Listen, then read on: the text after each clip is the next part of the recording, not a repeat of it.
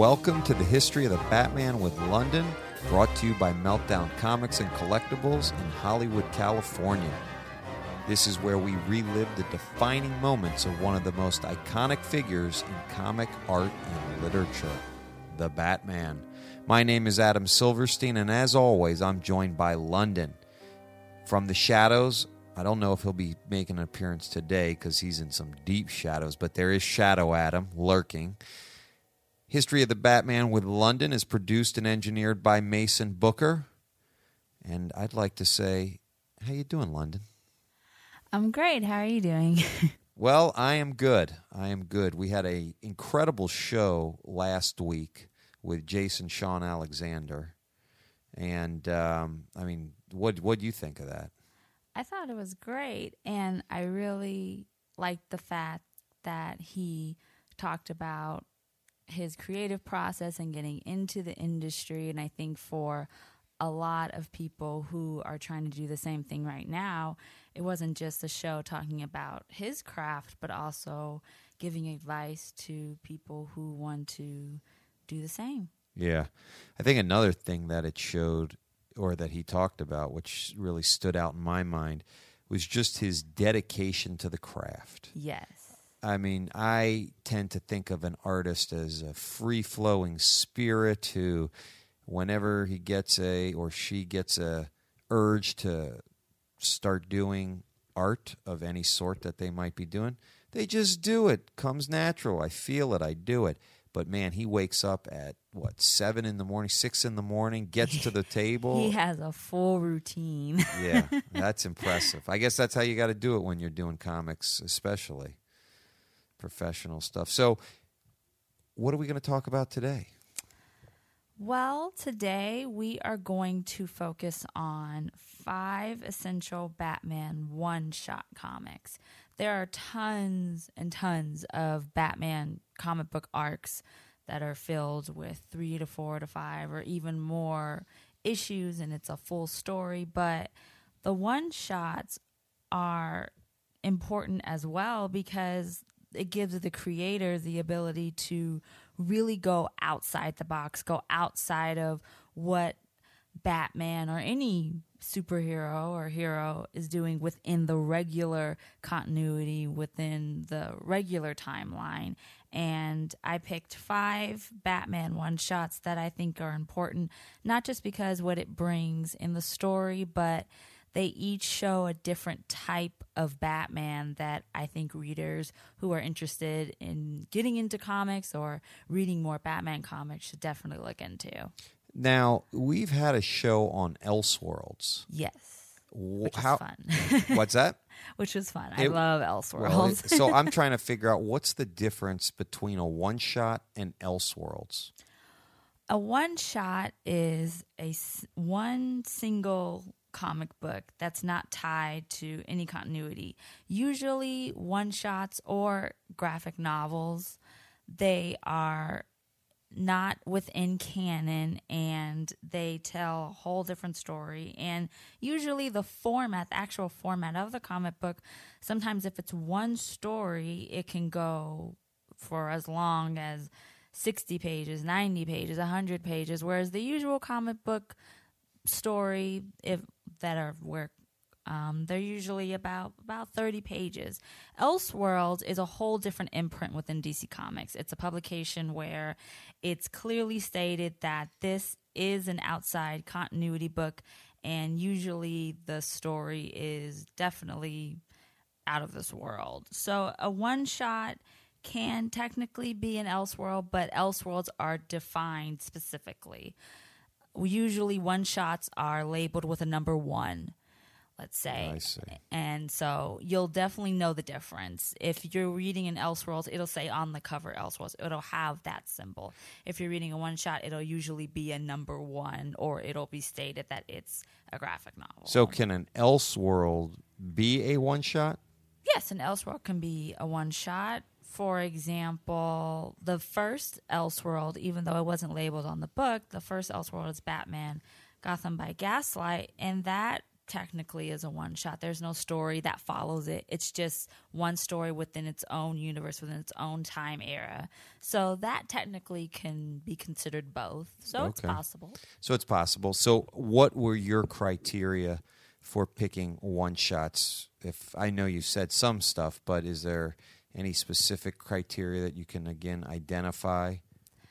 The five that I picked definitely they all have a very strong story because there are so many Batman stories out there and even though I love Batman and I love reading all different stories, some are n- notably more important than others. There are Batman stories that it's just there is this crook or there's a criminal or there's something wrong.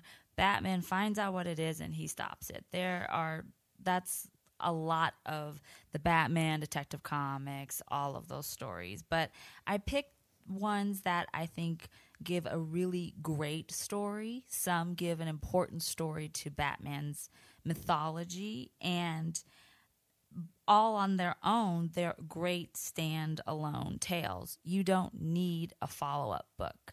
Because I think sometimes with one shots or Elseworlds or books that just have by themselves, you can continue the story. You can have a part two or a sequel. But these stories by themselves, I think, are strong enough that any Batman fan can go into it and say that's a great story and they don't need more. They don't need to grab more or know, oh, what's going to happen next. They're satisfied with the story. All right.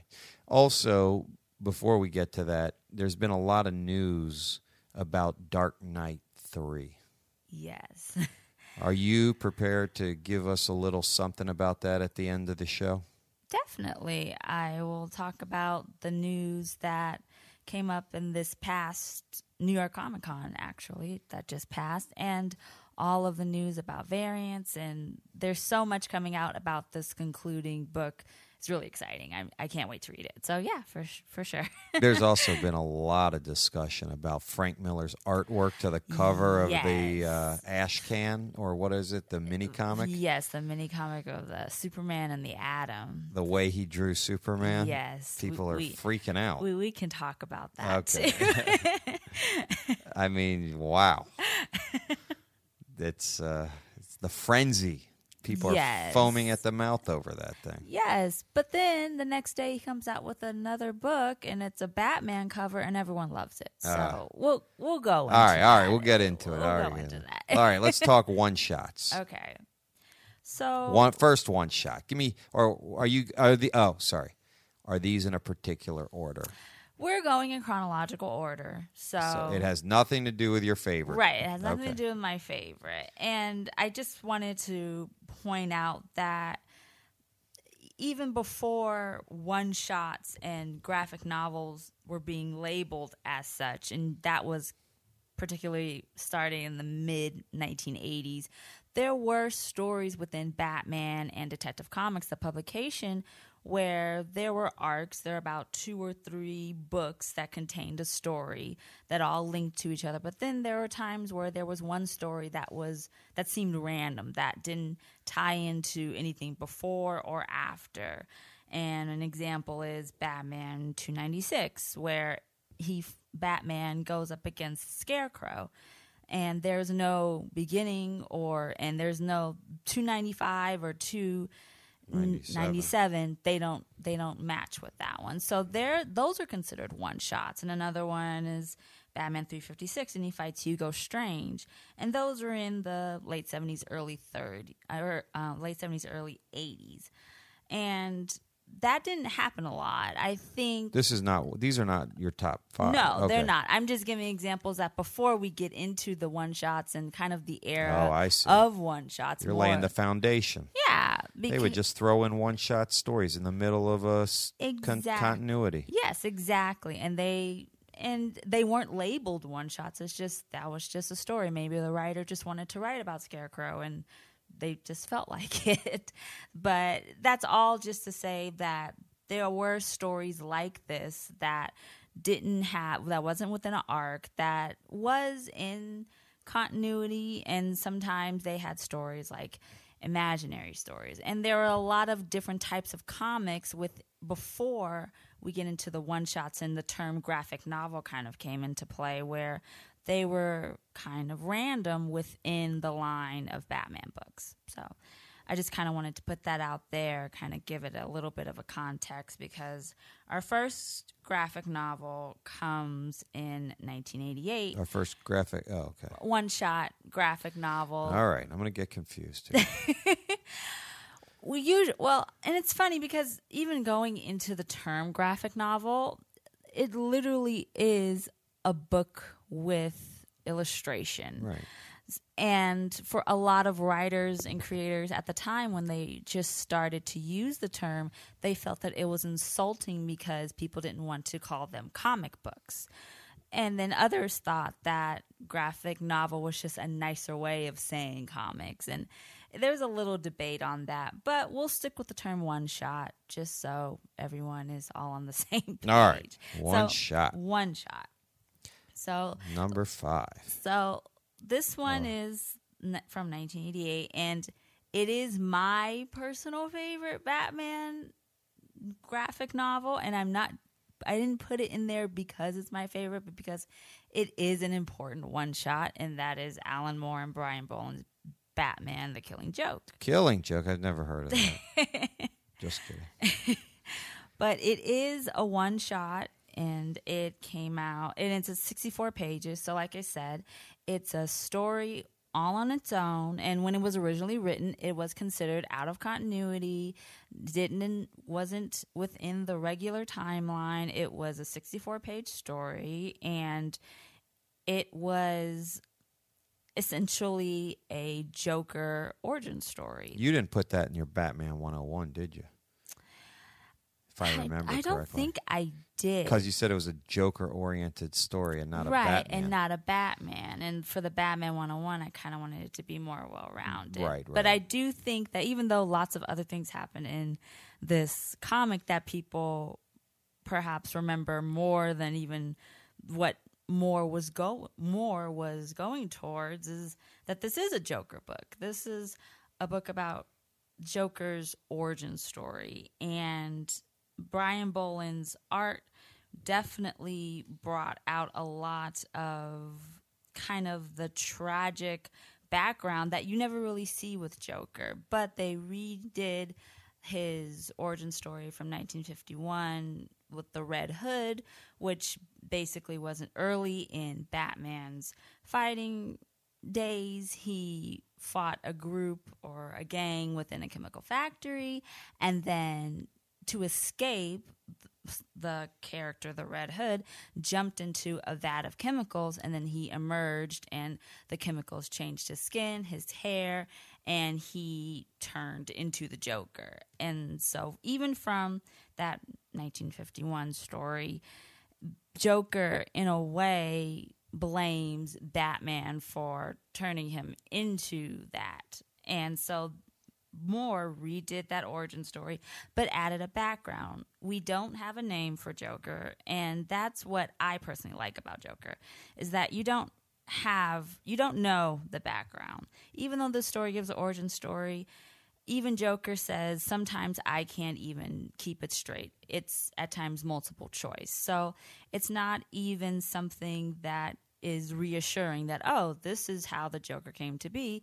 This could be just one of many stories that Joker has. But this Red Hood tale seems to play more popular, especially later on when the character Jason Todd returns and he becomes the Red Hood. So it kind of makes this the most popular Joker story. And It's crazy how they kept him a mystery still. Right. It is. There's, it's like the old Wolverine. Like for so long, Wolverine, you never knew what his origin story was, and then they came out with Origin to kind of give you an idea of what it is. But there was all this mystery for so long. It sounds like that's what they've done with Joker. Right. And even in this story where we see that he has he's a failed comedian and he has a wife who is pregnant and he's trying to have and try to support his growing family.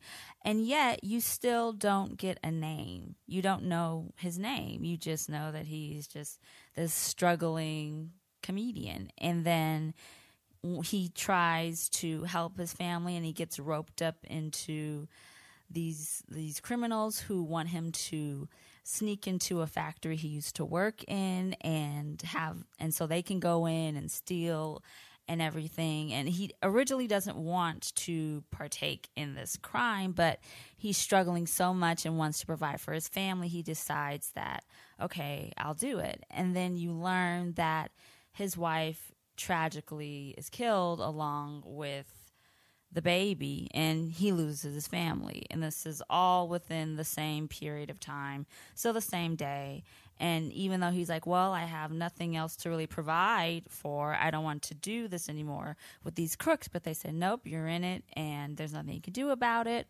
then the same day they go to the chemical plant and the batman comes and then the same story happens where joker with who is dressed in a red hood costume. It's a black and white suit with a tall red hood. And he falls into the vat and he emerges with white skin, green hair, this permanent smile, and he literally goes insane because and within this 24 hours, his life drastically changed for the worse and he became the Joker. And that by itself, that's the main part of Moore's story. It's just what adds after. It's the present day that people, I think, remember the most. It's because Joker knows that it took one day, this horrible day, where he lost his family, he lost his sanity, and he becomes this horrible monster of sorts that before he was a normal guy just trying to do good for him and his family. So he wants to prove to Commissioner Gordon, who is the head of the GCPD, and to Batman and to everyone that you can have one bad day. Any man, any sane person can have one bad day and it will make turn them to madness. And so the moment that everyone remembers now is that at his home, Commissioner Gordon is there and his daughter, Barbara Gordon, is there. And they're talking, and then the doorbell rings. Barbara opens the door, and it's Joker and his goons. And Joker shoots Barbara, and she flies across the room into the coffee table, and he has shot her. And then he kidnaps Gordon, and just with that alone, the fact, just the violence by itself was shocking to all of the readers, I'm pretty sure. And then he created a whole new character an Oracle, Right. And which they took. And I remember you telling this, where they actually loved this story so much, and they meaning DC, that they actually made it a part of the regular continuity. exactly. And then Barbara Gordon became Oracle, where she stopped being Batgirl and started helping the DC universe as the computer whiz behind and right. information. The brilliant computer Yeah. hacker that she is that helps the whole DC multiverse. And that's one of the reasons why this one shot is on the list because it went from being not in continuity to one of the most important Batman stories in his continuity. And now there's some new news about this particular story, right? Oh, definitely. There's going to be an animated feature film created from this story, Batman the Killing Joke. It's coming out next year. And just recently uh, at New York Comic Con, it was announced that there's a possibility that the that the film could be R rated, Oh boy. which is considerably a big deal because if you think about it, co- at least comic book mo- animated movies, Right. They're they're not rated R, Unless they're in Um, Japanese. right?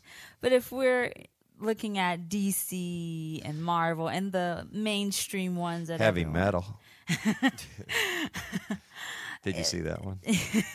yeah, and it's those. It's like okay, that's fine. But when you're thinking about these movies that all everyone watches. No, right. You got a kid that's potentially going to look at Batman. You don't expect it to be a rated R movie. exactly. But these are the straight to DVD ones now, and they've Right. they've had a little leeway. Yes, and the DC animated films that are out now, especially now they're more all new 52 oriented.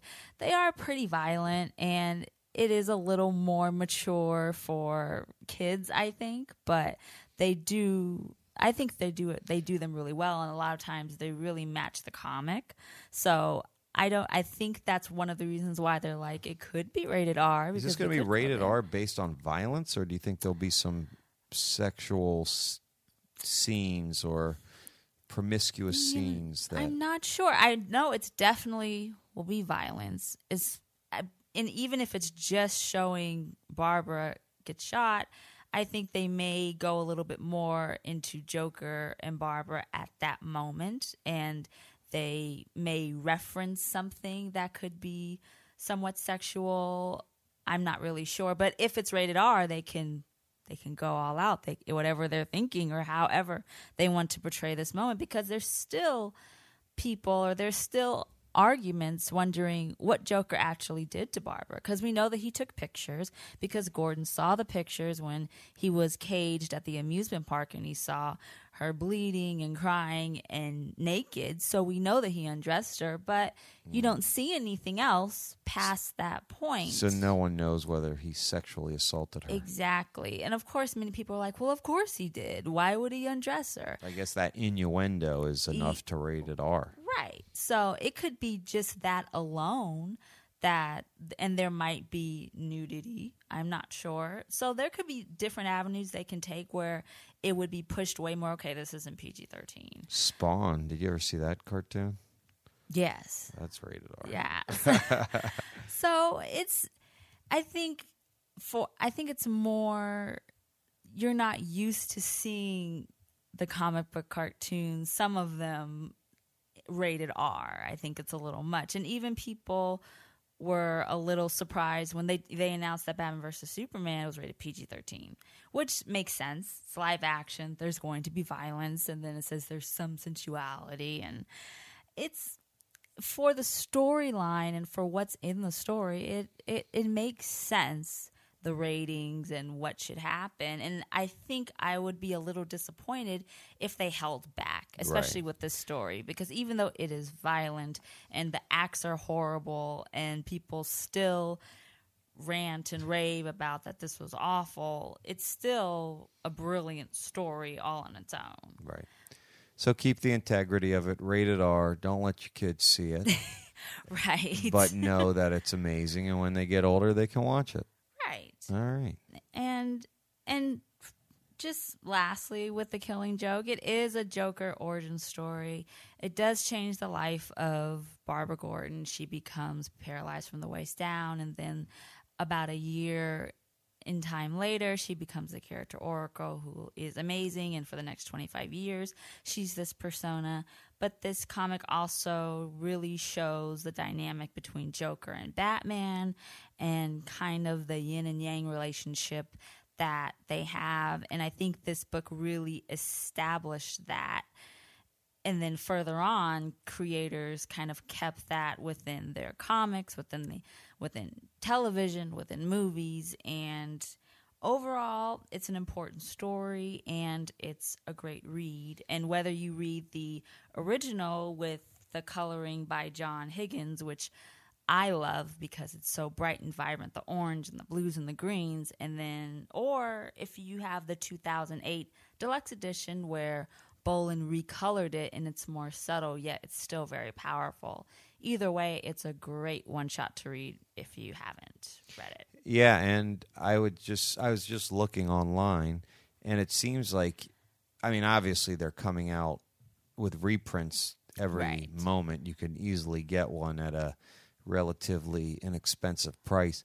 But even the first prints I'm looking, they're not really that much. I think I mean if it's graded and it's in, you know, the comic whatever that C oh CGC oh the CGC yes. yeah, I mean, it here's a nine point eight for two hundred and twenty four dollars. if you, Well, you yeah, know, for a first edition. for a first edition, that's Yeah. really not that bad. I mean, we're talking about one of the most important stories around. yeah, Shadow I- Shadow Adam. What what are you saying oh, over there, Shadow? He's pointing to me because for for Christmas one year he got me a CGC first edition of the kill, of the Killing Joke with Brian Bolland's signature. Oh, So, and he won't tell me how much it was, so I don't know. well, this none of these are But- signed, but it looks like we're talking anywhere from, you know, one hundred fifty to about three hundred, so and yeah, then it depends, I I guess. yeah, and then you can get ones that aren't graded. You know, fifty one dollars. There's one here for. Yeah. So and You know. and what's interesting is especially since I think with the news with the with it being an animated film next year, The Killing Joke is still one of the highest selling books right now. I'm interested in what Shadow Adam bought that for. He didn't tell me. I asked. I'm like, "How much is this? This is ridiculous." I wonder But- if you closed your ears and you could tell the listening audience. Nah, don't don't the surprise. No, I I am perfectly content without knowing, but it is one of my greatest prizes. Yeah, it's not like you would sell it anyway. Of course not. All right. okay. What's one shot two? One Shot 2 comes a year later in 1989, and it's Grant Morrison's Arkham Asylum, A Serious House on Serious Earths. And that is a fantastic one shot. It's one book, there's no sequel, anything. It's a great standalone story. It came out October 1989. It was written by Grant Morrison and it was illustrated by Dave McKean. And if people remember from last week's episode with Jason Shawn Alexander, he said that Joker's McKean is the Joker to him. And I kind of agree. I love Brian Bolland's Joker. Personally, that is my favorite stylized Joker, but the way that all of these characters in this story are represented, there is a lot of psychological process going on here. I am looking at some pictures online of this Joker, and it is creepy. Definitely. Right? It's- That's it. Yes. It's like a painted, just totally abstract. It's very abstract, very surreal. It's it again. It seems to evoke emotion rather than anything else. right. I mean, definitely. and that's and you know what's interesting. I mean, that's what Jason Shawn Alexander. That's also a lot what uh, Kelly Jones talked about. Yes. These are artists who really evoke emotion with Batman. Right. And it doesn't seem like there's many other characters that and maybe I'm missing something, but it doesn't seem like there's many other characters that really lend themselves to this. Right. And I think the biggest reason why is because Batman, he's human, so you have so much to work with. He has all of these emotions that everyone has, whereas there are some characters who, even though everyone feels and all of that, it's just Batman.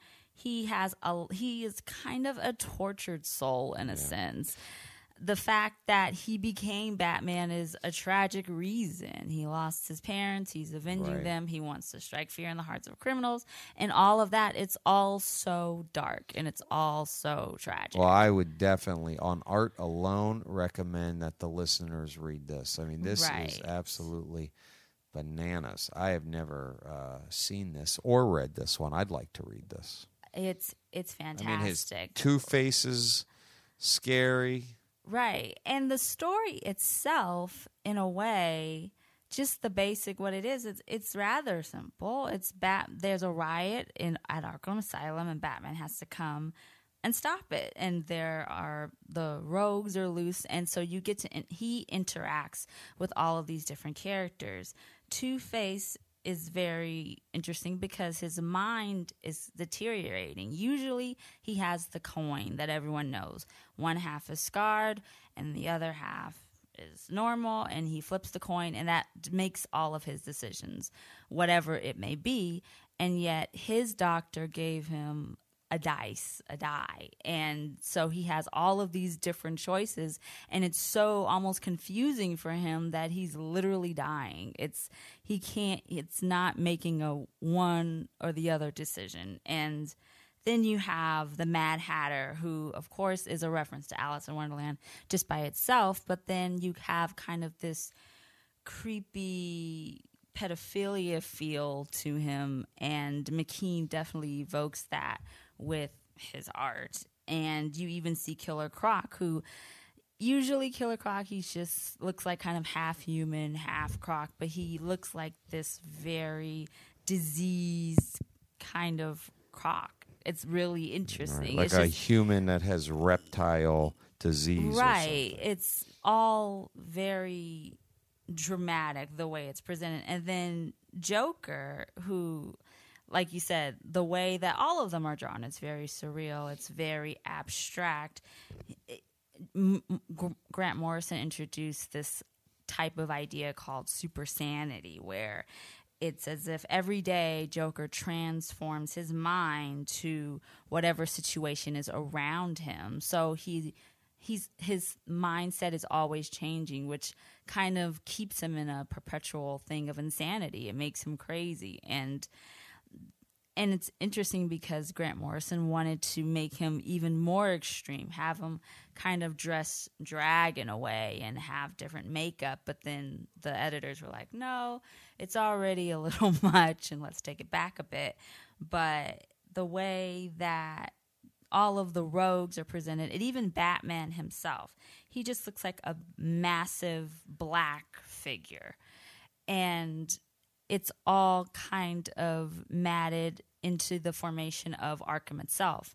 Everyone is within Arkham is the whole control system of everything in the comic. You learn more about Jeremiah Arkham and that backstory and how and dealing with his mother and everything and it's all very dramatic but the, the building itself the characters how batman is presented and even just little details like the lettering of the characters each character has a type of letter within their bubble box and what i love is that joker he doesn't have that bubble he only has just the words and they're kind of splattered Oh, yeah, on the they're page. red. Yes, they're like red and it's dripping and it's it almost feels just chaotic, just the words that he speaks. And Yeah, I think you'd go insane almost reading it. right. And it's one of my favorite reads. And last year in 2014, it celebrated its 25th anniversary.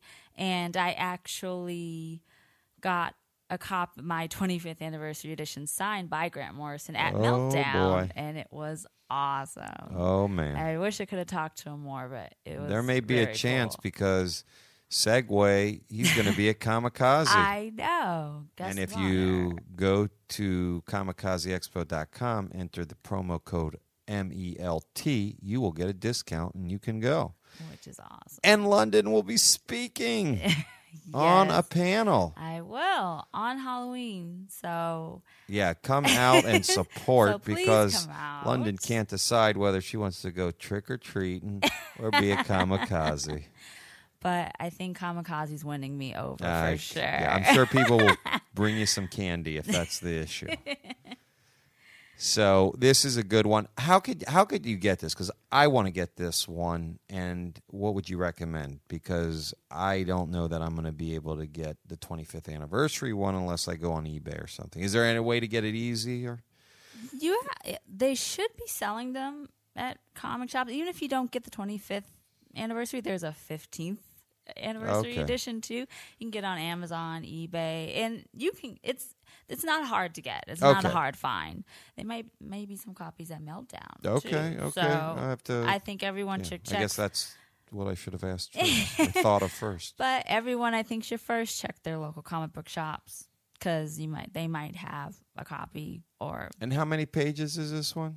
this one is let's see, I mean, it's bigger than a regular comic. it is. I think it's about ninety pages. Okay. So it's it's one story, which, like I said, usually one shots are a little bit longer, but it's it's definitely worth a read. And from Grant Morrison's writing, which I always think is brilliant because I think he really he even said that he was inspired by Frank Miller's Dark Knight Returns that came out a few years before, but he wanted to bring to comics a different type of Batman. And so he really went into the mind of Batman and it's kind of in a way a psychological thriller in a sense, which at the time comics weren't like that. Comics you had the bad guy and then the good guy stops him and saves the day. But this really gets into the mindset of characters that have been around for decades. And just with that, and then McKean's multimedia type of art with lots of symbolism and just dark figures and shadows. And it really captures each character, I think, brilliantly. And it came out in 89, and I think Right. that's probably when Grant Morrison was, you know, doing some really incredible stuff. Right. For sure. So Yeah. So, yes, Arkham Asylum. I guess he's always been doing incredible stuff. But I tend to think some of his earlier stuff was really incredible. Yeah. And some of the more recent stuff, I'm still. I still need to take time to read. It's hard to. Maybe I'm a simple-minded comic reader, but he's very. No, I'm reading his multiversity, and yeah, it takes time, but I, it's really good. Yeah, So I'm excited. I'm always excited for him to put out more. So, yeah, he's riding quite a wave.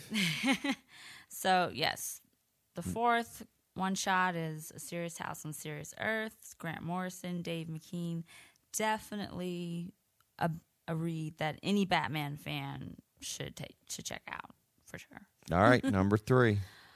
Okay, number three, we're moving along on the timeline, but this is an important book, not just because of the character, but just because it is with it's within an important story arc, and that is Batman Harley Quinn. That's a one shot. It was written by Paul Dini, and just to give a little backstory, I know there are tons of Harley Quinn fans out there. But as most of us know, Harley Quinn was created by Paul Dini and Bruce Timm for the television show Batman the Animated Series. She debuted in September of 1992 in the episode Joker's Favor. She was supposed to be just a walk on role, just a sidekick to Joker, but they really liked her character and wanted to keep her on, and so she stayed on the show. And Is- then Is this that? Is this the famous cover that's done by Alex Ross? Yes, for Batman Harley Quinn. Yes, Okay. the the the tango one. Yes, Alex Ross did the cover. He crushed it. Yeah, and he actually made a print that's kind of a that's kind of like what happens next this year Right? for I think it was for I think it was for San Diego and it was Batman splitting them up Oh and boy. it's actually a really really brilliant piece i didn't pick up the print but but i still think that the tango one by itself that's iconic. Just it always will be whether it has a follow-up or not. But harley from the t- from the tv show became popular and then a year later she made her first appearance in comic books period and batman adventures number 12 september 1993 so within a year and then following in February, I think 94, her origin story came out and Paul Dini and Bruce Timm wrote it and illustrated it and it's Bat, Bat the new Batman Adventures Mad Love. And you learn that she was a psychiatrist in Arkham Asylum and she and and Joker was a patient and they and she fell in love and the whole process where she turns and breaks him out of Arkham, and she becomes not Harleen Quinzel, but Harley Quinn. So she's one of the very few characters that went from one medium that's not comics all the way into comic books. And that's why Batman Harley Quinn is important. It came out in October 99 because this is technically her first time in Batman comic book continuity. oh boy. You know what's interesting? What year again was that? I'm sorry. The Batman Harley Quinn? Yeah. 99. So Batman starts off and they introduced Robin. Right. Then there's Superboy for Superman. There's Kid Flash for Flash. There's Wonder Girl for Wonder Woman. Yes. All these sidekicks. And they never came out with a sidekick for a bad guy. And then it seems like Harley Quinn is that sidekick. Is that sidekick? This yes. is the young apprentice kind of taking on the role of crazy assistant to Joker. Right. And you don't and you're right. You don't see that. You don't see that with Riddler or Penguin or Two-Face. I don't. I don't think you saw that with Poison any Ivy. any, any DC No, yeah. criminal. Really Isn't that kind of weird that it took all those years? I guess maybe early on there was some bad mojo about introduce making kids bad. I don't know. They wanted to enforce more of the you want to be on the good side. You want to be the sidekick of the hero, not the villain. Right. That's but a total possibility. Yeah, I guess as as people evolve in their, I guess I don't understand. I don't know what was the reason that made it all of a sudden right and why they stayed away from it so long. But it is interesting because I'm I'm looking at that cover with Harley Quinn and Joker, and I'm thinking she is just a young teenage sidekick. Right. And that's what Robin was. And everyone gets all weird about Robin. I haven't heard one by anybody say, "Oh, this is you know, uh, uh, you know, um, statutory rape." Right. Uh, they, no one's making that saying that Joker's messing with Harley Quinn, right. And even so, even that's kind of unless of Mason is. Well, he is sleeping with Harley Quinn. D- did he? It's it's Absolutely. impl- yeah, it's definitely Oh, okay. implied, and that's why. All right, Mason is saying that there's openly open discussions about Harley. Okay, well, it, no, I guess because he's crazy, he gets a pass. I guess, well, you know what? He's done so much bad stuff. I guess it just doesn't Right, matter and- anymore. Adult. She's a she's a psychic. Yeah, she's She does look like a teenager. she's like in her early. Well, she's like in her early twenties. Okay. technically. All right, so she's because adult. she kind of went to. She's in the grad school yeah, I guess age so. range. She does seem like a teenage sidekick. And even in the animated series, it's implied that they have a romantic relationship. But then again, you also see that there's domestic violence because Joker slaps her around and throws her around, and yet everyone loves this couple, and that's always been It's so very weird. Because even though yes, I the idea of Joker and Harley and how they look, oh, that's cute, but then again, Joker probably beats her. so so it's interesting how people still are so enamored with this couple even though they give off a lot of bad vibes right. I guess when you're considered a bad guy, you can just do bad. they're like oh things. well he's Yeah. a bad guy so of course he would do that but if it was like batman was with vicky vale and then he just slaps her I'd be like oh, that's awful Yeah. i don't know Yeah. but it, it's No one's outraged at Joker. right no one's surprised They want him to do the craziest stuff possible. They do. They that's part of his I suppose charm, I think. I mean, Hank Pym slapped his wife, and people wouldn't read Ant Man comics for a few years after that. Yeah. right? That's true. Yeah. Yeah. But I just I just want to say that there is a very strong faction of people that lobby that Harley Quinn should leave the Joker, and that's did a whole series where she did leave him and teamed up with Poison Ivy, and they did this like girls' power, and then there was hints of romantic tension between Poison and uh, between Poison Ivy and Harley Quinn, but. Wa- watching Harley Quinn go back to the Joker, everyone was like, "No, no," and so there was friction on, on that. right. So there is some parenting groups out there signing petitions.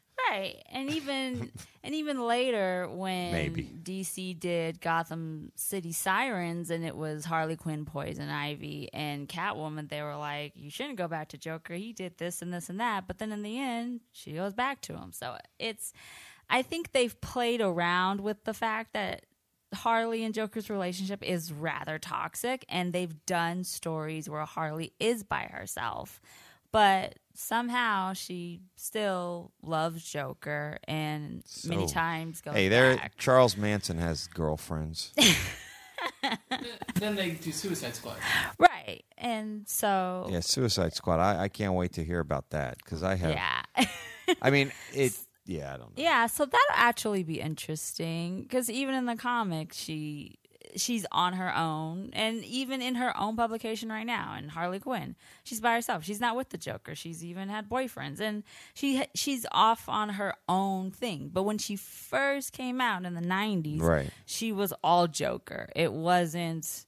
It, that was her pudding. There was nothing else. And she- And, That's her thing, huh? Yeah. So so, yes, this character that came out in a TV show is now canon within comics. and this issue, Batman Harley Quinn, that was a one shot that was part of the year long saga of Batman No Man's Land.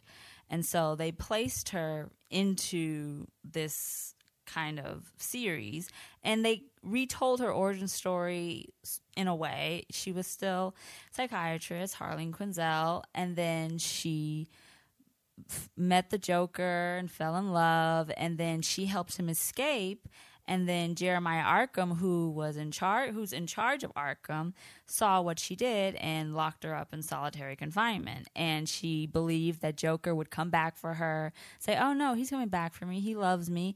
And for the longest time, he didn't. And then when the huge earthquake happened, which is part of the cataclysm going into no man's land, and Arkham was broken apart and she was freed, she went on a mission to find Joker, and that's when she really transformed into Harley Quinn. And then once that happened, she finds Joker, and they go into this seemingly whimsical love affair, and she's completely smitten. And then he just turns on her and sends her away because he's like, You being here is not good for me, pretty much, which is interesting. And he sends her off into this old amusement park rocket and shoots her away. And it lands in a Gotham City Park where Poison Ivy finds Harley and she brings her back to her place. And so that's when Harley tells Poison Ivy the story and she's like, Joker's bad for you. And she heals her. And that's where you see what she keeps for the the next decade or so. She heals her and she gives her the ability to not um, be to not be influenced by any poisons, and she gives her extra strength and more agility, and she becomes a stronger person. And Poison Ivy gives her those powers in a way. So, of course, Poison Ivy is not afflicted with any poisons, and so now Harley isn't. And they go and they try to fight the Joker, and then Batman's fighting the Joker, and they're all fighting together. But then in the end, when Harley is so mad and she literally, with her newfound strength, beats Joker to a pulp, he's like, I'm sorry. And she's like, That's okay. And and pretty much she forgives him and they just go on. And I think that is so while we were talking about their relationship, it's that factor. It's that he'll slap her around, he'll shoot her in a rocket to kill her and everything. But if he says, I'm sorry, she's like, Aw, that's okay. And everything's fine. Now, like we said, Joker is a bad guy and we know he can do bad things and people like when he does horrible acts and everything, but the relationship that Harley and Joker have is a very is a very interesting one to say the least and the reaction people have to their relationship I mean, I have people who follow the blog that anytime I post anything Harley and Joker related, they're like, oh, that's the relationship I want. And I'm like, no, no, you don't. Wow. So it's so that dynamic has always fascinated me. But this, This is uh, a good start to get into Harley Quinn because it sounds very complex. This character. yes, I always recommend Mad Love because that's her first origin story and everything. But Batman Harley Quinn, if you really are a Harley Quinn fan, this is definitely a book to read, and it's her first introduction into the Batman mythos that she's still in today, and and it's the a great cover is awesome. And of course, the cover is amazing. Alex Ross always does incredible work. And that, yeah, that's a that's a really great standalone story. Even though it is connected within within No Man's Land, which in in all is a great story. An episode we'll definitely have to have soon because No Man's Land is an incredible tale. Huge crossover, everyone's involved. You get to see everyone's side, and it's it's a really great storytelling. All right, number four, or are we counting the other way? We're, way? Well, yeah, see. no, we've done two. we've done three, so we're on number four. yeah number four. Um, the next one I wanted to add in because first of all, it's by Stan Lee, and and of course, when people hear Stan Lee, they're like, it's more of a comics, and it's not DC Comics, and we can't like both. And there are people who have to pick sides for some reason, but. Stan Lee in 2001, he decided to do a 13 issue miniseries. Each one was a one shot, so they weren't connected to one another. So you can pick up one issue and read it and be completely in- fine. It wasn't all connected, but he wanted to reimagine some of DC Comics' most iconic heroes, and so the series was called Just Imagine. And Just imagine Ju- Stan Stan- Lee's Batman. Yes. And so he reimagined Batman and he wrote the story and it the art was by Joe Kubert and it's he was very heavily influenced.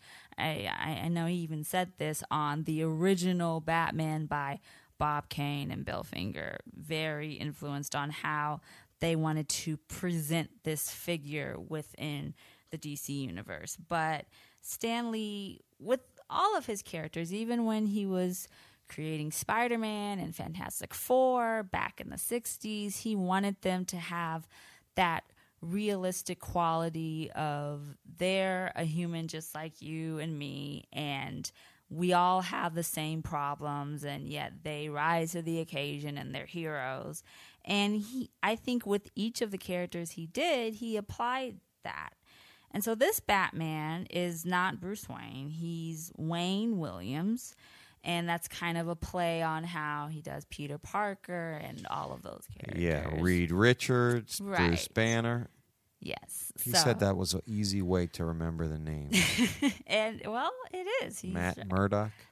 exactly so all of his reimagine i'm pretty sure follow the same formula Wayne Williams. Wayne Williams. Wayne Williams is African American, which of course that that is different for obvious reasons. And but he is in his peak physical he's he's in his peak physical prime pretty much. And a tragic thing happens. He's framed for his father's murder by this man um, and he's sent to prison. And in prison, he meets this scientist named Frederick Grant, and he helps him kind of train his mind since his body was at peak perfection. And so he spends time in prison, and then once he's released, he wants to fight and find the man and avenge his father's death. And then he learns that his mother died and so he's there's still those tragic elements of batman at, who will become batman losing his family and him wanting to avenge their death. And so he needs to get money to kind of put a costume together and do all of like the gadgets and everything which the scientist frederick grant he helps him with supplies and gadgets and all of the stuff that we know that batman has kind of it helps his utility belt type thing. But Wayne uh, Williams starts to become a wrestler, a fighter to gain money, and he's known as Batman. And the way that this Batman's designed, he looks more like A a, bat than a man man. bat character in a way. It's very like he's a bat, which I think I think is really cool because I always imagine it's kind of like the Kelly Jones type thing. You think of it as like horrifying or you look at it at its core like he is dressing like a bat so why not have him literally look like a bat like the actual Become the bat. he- he's becoming the bat And so he's gaining money by wrestling as a Batman and he's becoming well known. But then he says that he has to go and find the man that framed him for his father's murder and his mother's death. And they finally meet, they fight, and yet the man falls to his death. So even though he has avenged his father, he still decides that he wants to fight crime and bring justice to his city whenever he can. And so then he becomes Batman. And so that's Stan Lee's version of Batman. So what do you think of it? You liked it? I actually liked it. I think it's a different look at Batman because it's usually he has all of the money and technology and everything supplied to him and then he uses his brilliance and all of that to be Batman. But this with Wayne Williams he had to go to prison and then he had to fight to actually get money to be Batman. And it's kind of that sh- internal struggle that I see a lot in Stan Lee's characters. That's one of the reasons why I'm a fan of Spider Man because I love Peter Parker. He right. there's always something going on. He has to pay rent. He has to get right. Aunt May milk. He has to keep a job. He has to do all of these things just to, to survive. Right. But then and he then decides, he still goes out. Right. And then he still goes out and then he's still the hero that the city needs. So let me ask you this then.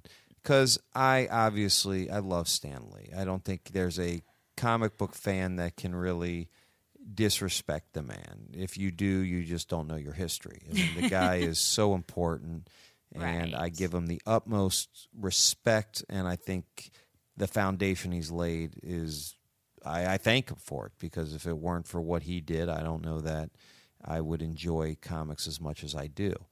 But as he got older, it seemed as if his style of writing still kind of remained the same. It didn't, there was a certain point, it seemed, and then any new stuff that he was coming out with, mm-hmm. it seemed to be almost 19 60ish right. type of style. And I, I remember reading these just imagine v- vaguely. I don't rem- I did buy them because I wanted to see what I mean Stan Lee take on DC that's you got to read it. Right. I don't just don't but I do remember feeling I don't remember the stories, but I do remember feeling that I just didn't like his writing styles much or anymore. I, or not mm-hmm. like, I just didn't enjoy it as much. It felt like I was reading a 19- 60 late 60 comic book. Is is that a fair feeling? Is that is that do you did you feel that? Is that what maybe yeah i do think that he stays within his writing style. It's not updated. Where right. a lot of or a lot of writers i think would they still have their own unique way but they kind of keep up with the time i suppose. And, right. but, but i think that's just how Stan Lee is. I think right. he just will always kind of write in that way. And so maybe that's totally, the charm of it. Perhaps, and a lot of people love his writing, but then other people they always want the new and want it to change. So I think it's all it all depends on how the I think in the end how the characters are presented. Like But but when you read it, you were down with it. I read it I liked it because it was different because it was a definitely a different take on Bruce Wayne. Not just Batman because visually right. he's different, but on Batman himself and mm, how it, it was way more of a hassle, a struggle, a lot of things he had to deal with. And not saying that the Bruce Wayne we read every day doesn't, but in a different way, I think Stan Lee just formed it in a different way. And I so, would you like to see a Grant Morrison or Scott Snyder interpretation of Wayne Williams? Oh, that would be really cool. I I would like. I think I think Scott Snyder could do a Wayne Williams pretty well. I think he. Mm. I think that would be really good. Grant Morrison, I think he would make it even more outside the box okay. than it already is, right, that, I, which would be cool. Right. But I think Scott Snyder would do. Would All right. So, who do would that. do the best reinterpretation of Wayne Williams, in your opinion? Hmm, in my opinion, if we're going with recent, I think I think Scott Snyder could. Okay. that would be. I think that would be a good one. I think um, he would try to capture what Wayne Williams is going through, and I think it can be really down to earth. I think his writing, in a way, can can do that. So yeah, Would there be a uh, a black writer that you would want to see do Wayne Williams? probably. and it doesn't even Doesn't need to it be doesn't that. need to be. Okay. But that would be interesting just to see how how they would capture it because I think any writer. But yeah, I, I, I would I would be interested in seeing that because I think they would have a really interesting take on it. Yeah. Yeah. So I yeah. So I, would, I think so. I would ha- I have to think of what what creative team I would put on that. All right, that's you got to come back to me. I with do. that. I will. I will. All right. Give me our last All one right, shot. We're on our last one shot, and that is Batman Noel. And Noel. yes, it is. sounds Christmassy. it is Christmassy, which, and that's why it's interesting because there are a, a lot of Batman Christmas stories. I mean, each year they would come out with a Batman comic that was Christmas. It had Santa or he was a crook or something. But this story, it's not just the story itself, but it's the illustration, and they're both done by Lee Bermejo, who I love his ri- his his art. Ugh, ridiculous Yes. art this man has. crazy. And it's a graphic novel. It's it's it's a pretty thick novel. It's 112 pages one shot. We'll stick with one shot. And it came out in november 2011 it's right before was like right when pre-new 52 ended. It came out around that time and then we have the new 52 and everything changes and we don't get to see a lot of one shots anymore some came, some have come out in the past few years but this one is probably one of the last ones, and it's influenced on Charles Dickens' A Christmas Carol, which is awesome for any literary buffs out there because I'm a fan of Charles Dickens myself. And it is an, it's an interesting story. It's Batman is of course it always feels like he's trying to get the Joker. And I love Joker, I really do. But sometimes I want to see him try to get someone else. Yeah. But the dynamic of Batman and Joker is always so neat to see. It's always so awesome to see what's going to happen. So, Batman is trying to track down the Joker, and he is tracking a father and son. The father works for Joker, but he doesn't know where he is. So, Batman goes to the Batcave and he has a tracker on the father and son, and it's Christmas Eve. And Alfred says, You know, maybe you need to take a break because you're not looking very well. And he reminds him that this led to you losing Jason. And so, in this story, within this continuity, Jason Todd recently died. So that's already interesting that they put Jason Todd as his last Robin, and he didn't choose anyone else. So it's it's interesting. They don't really link it to that Joker killed Jason or anything or death of the family or anything like that. It was just that he lost someone and he lost his type son, I suppose. But of course, Batman being Batman, he doesn't care. And so he goes out on patrol and then he comes across these characters trying to find Joker. The first being Commissioner Gordon, and he is represented as a ghost of Christmas past in a way. And you kind of have a flashback moment, and he's giving him intel on the Joker. And then as he's grappling through Gotham, he runs into Superman, who is in a way the ghost of Christmas present. And Superman informs him that he needs to stop what he's doing because Superman can see that he has pneumonia and that he's really sick and he just needs to stop. But of course, Batman being stubborn, he's like, no, I can't. So then Batman goes and then he goes to his Batmobile and then there's this huge explosion and it's of course thanks to Joker. And Batman kind of passes out and then he sees that Joker's there who is represented as the ghost of Christmas future, I suppose, and he buries Batman alive in the cemetery on Christmas Eve.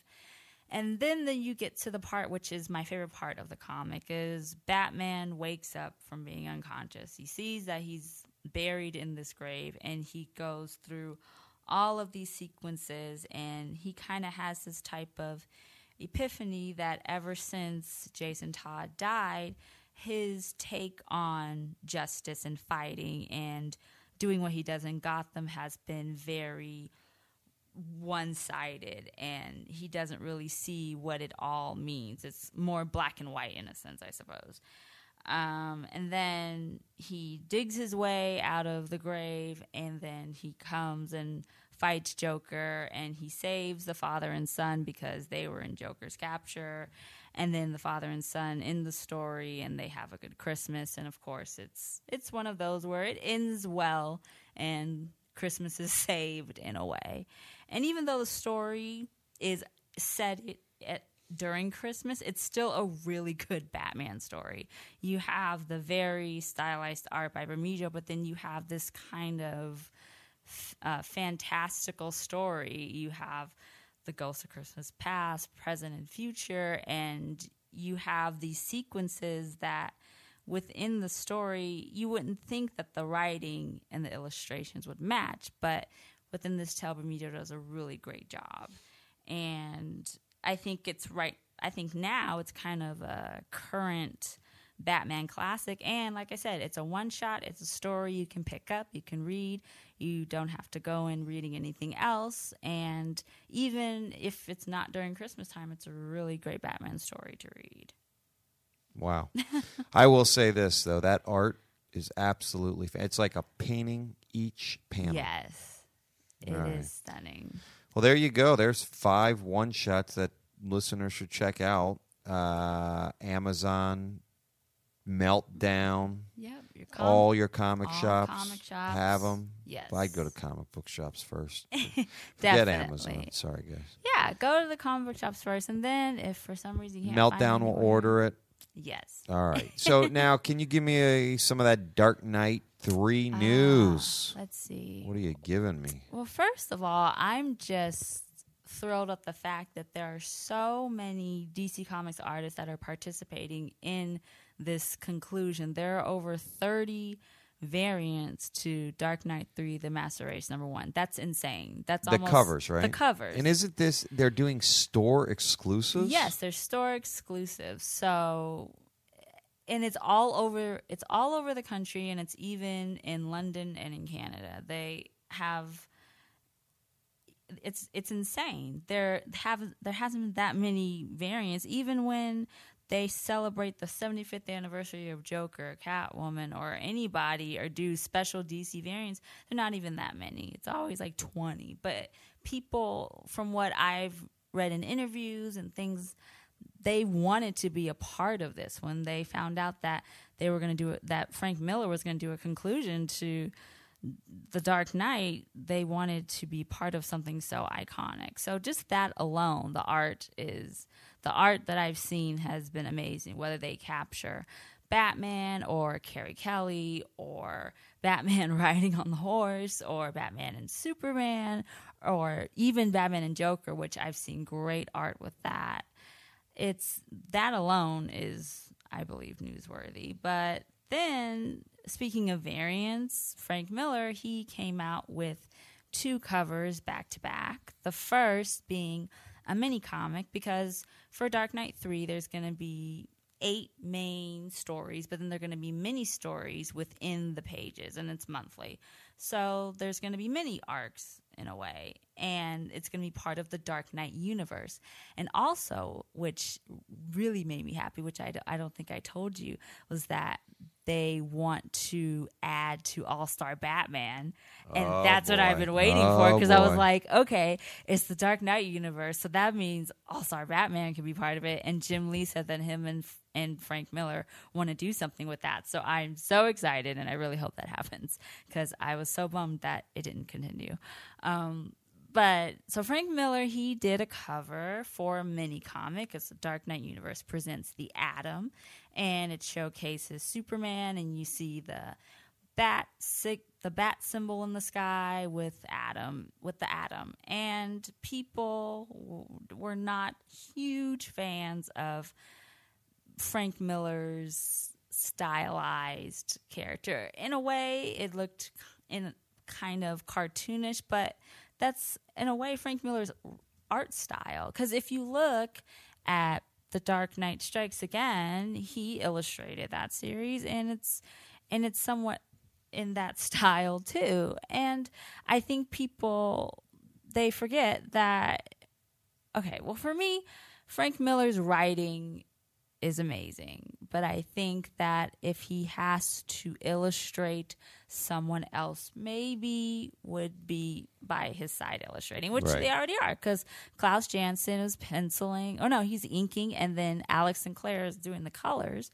Kubert, So, right? Yeah, and then Andy Kubert for the um, yeah, for the main comics Right. is doing it. So he so he's already he's just doing the he just did a little bit of art, but Yeah. people are having a problem.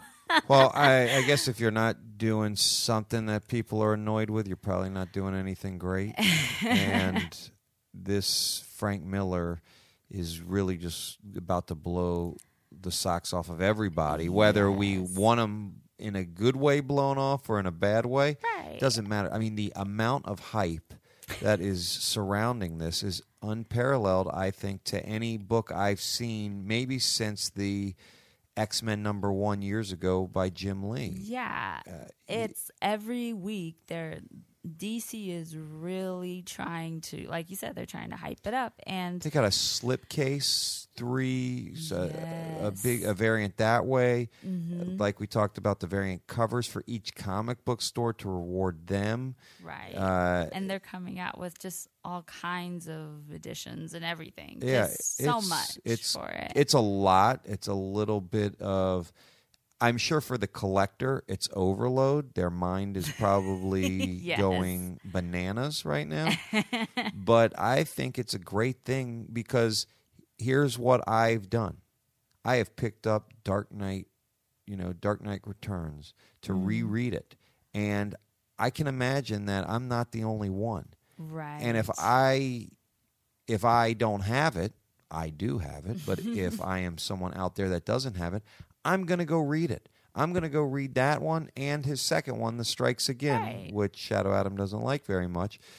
but I don't think many people did. But either way, I want to read it because I want to know where we're going. right, I want a refresher. Right. And you don't, re- and they've kept hidden really what the plot of this arc's going to be, but still, you want to read the first one, you want to read the second one because it's it's the conclusion to that series. Oh, yeah. So I think in November, stores and it's going to blow up because people are going to, if they don't have it, they're going to buy it and they're going to read it. So they want to get prepared for the end Yeah. of November. Well, I think it's good for the comic book industry as a whole.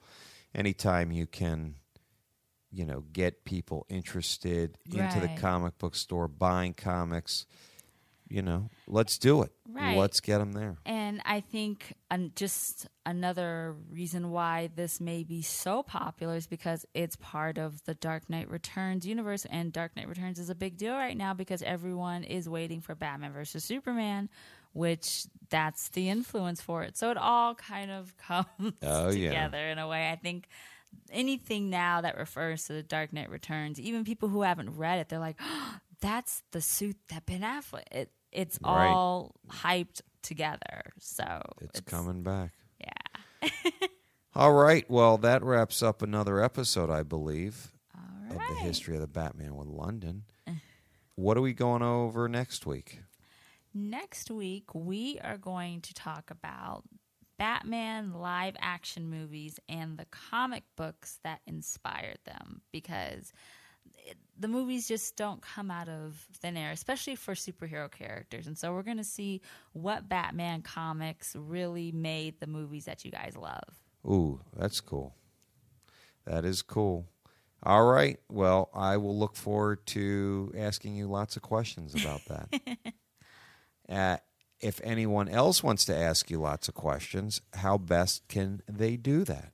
They can email me at historyofthebatman at gmail.com if you want to add one shots that you think should have been in the top five or anything, if you want to request an episode topic or you just have any questions, you can definitely email me at historyofthebatman at gmail.com. You can message me on instagram.com slash history of the batman on twitter at twitter.com slash hist of the batman and on facebook at facebook.com slash history of the batman. But definitely email. I always check in. I always thank everyone who I, I still get emails all the time which is crazy. I get lots of positive feedback and i'm so happy you guys are listening. So thank you so much for the support.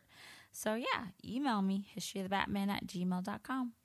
Any shout outs, any uh, followers that have let you know some nice stuff in the most recent there history? are tons of people, but for the next episode, I do have a couple that I do want to give shout outs to because they helped me shape the next episode, which is why I always ask you guys to email me or give me topics because I listen to all of them. And there's so much Batman to talk about, it's endless. So please email me, talk to me, let me know what you guys think.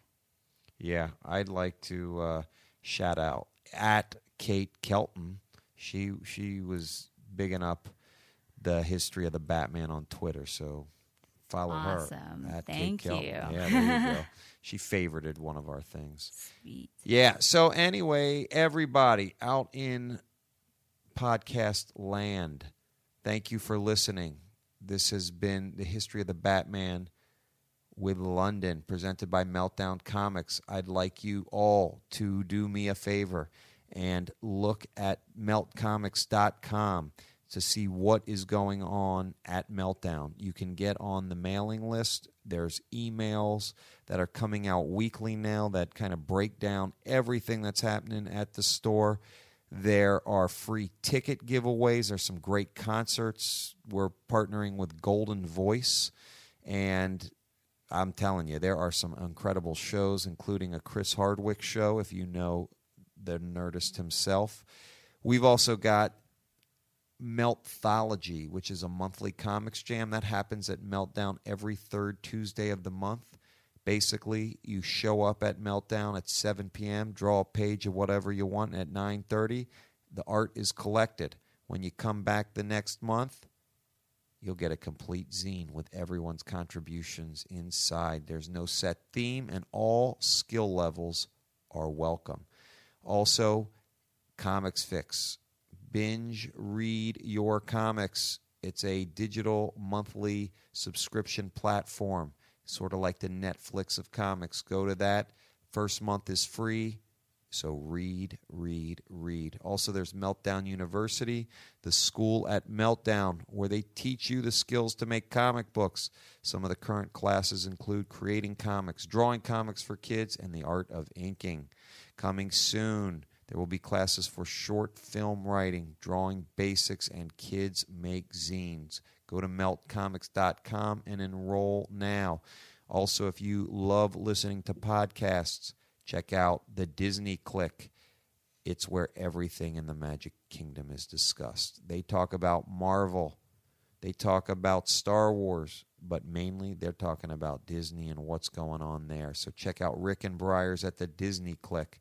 Meltcast 3.0 is the Meltdown Employee Talk podcast where they get into comics, new comics, old comics. They're starting a book club, and one of their books that they're going to go and feature is The Long Halloween. Yes, actually, on that Meltcast episode, I'm going to be joining them discussing the long Halloween. Uh oh. So that's going to be awesome. I can't wait for that. yeah, it's a very cool concept. What they're doing is they're essentially having listeners get the book, read the book, and then have discussions about the book. And I'm not sure how they're going to do it, but that's why you got to tune into Meltcast 3.0. Also, on YouTube, there is the Digital Lizards of Doom. This is Meltdown's very own YouTube show where Gabe and Dan explore all aspects of pop culture. And you've been on that too, Londyn, right? Yep. It's awesome. It is another good one. And then we just released Eats and Geeks. Did you get a chance to see that? I did. They're awesome. So Eats and Geeks is Meltdown's cooking show. It's like a bake show with Yeah. the first episode is how to make Super Mario Super Mar- cupcakes. yeah, which are so good. Yeah. And do you know that the host actually started making cupcakes with beer in them? Really? Yeah, that's how she I know that's how she started making specialized cupcakes. So maybe there'll be some uh, beer inspired cupcakes that you can Oh, get wow. off off air, but in the meantime it's going to be geek related eatery. Nice. So, yeah, check that out as well. All right. I think that's about it for the announcements. Mason Booker, thank you once again for engineering and co producing. I'm Adam Silverstein. Thank you so much for tuning in. We'll see you next week in Londyn. Peace, love, and Batman.